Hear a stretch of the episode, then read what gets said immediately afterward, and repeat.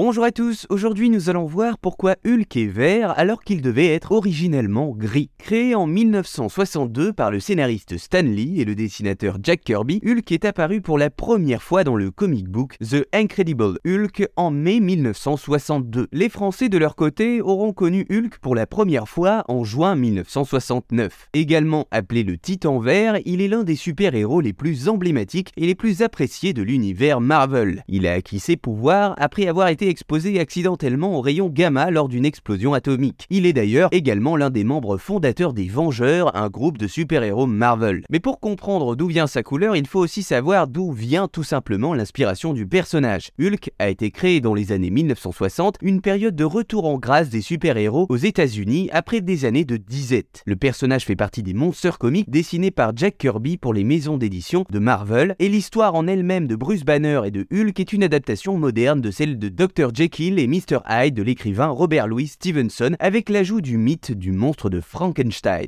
Mais alors pourquoi Hulk est-il de couleur verte Oui, la question se pose car en effet dans le premier numéro de la série en 1962, le personnage de Hulk était au départ de couleur grise, mais devant le piètre résultat du fait de la faible qualité du papier sur lequel la série était imprimée, il est décidé rapidement au second numéro que Hulk sera vert. En fait, la couleur verte est une couleur qui est plus facile à reproduire à l'époque pour ce type de publication, Ajoutez à cela le fait qu'aucun super-héros n'était vert à l'époque, ce qui permettait à Hulk de se démarquer et de rester dans l'esprit du public, d'être facilement identifiable, et ainsi vous obtenez la recette d'un super-héros qui marquera l'esprit du public. Mais vous le savez maintenant, c'est ainsi principalement pour des raisons techniques que le titan que nous connaissons est vert, sinon nous l'aurions connu sous une forme légèrement plus fade, imaginez un Hulk en gris.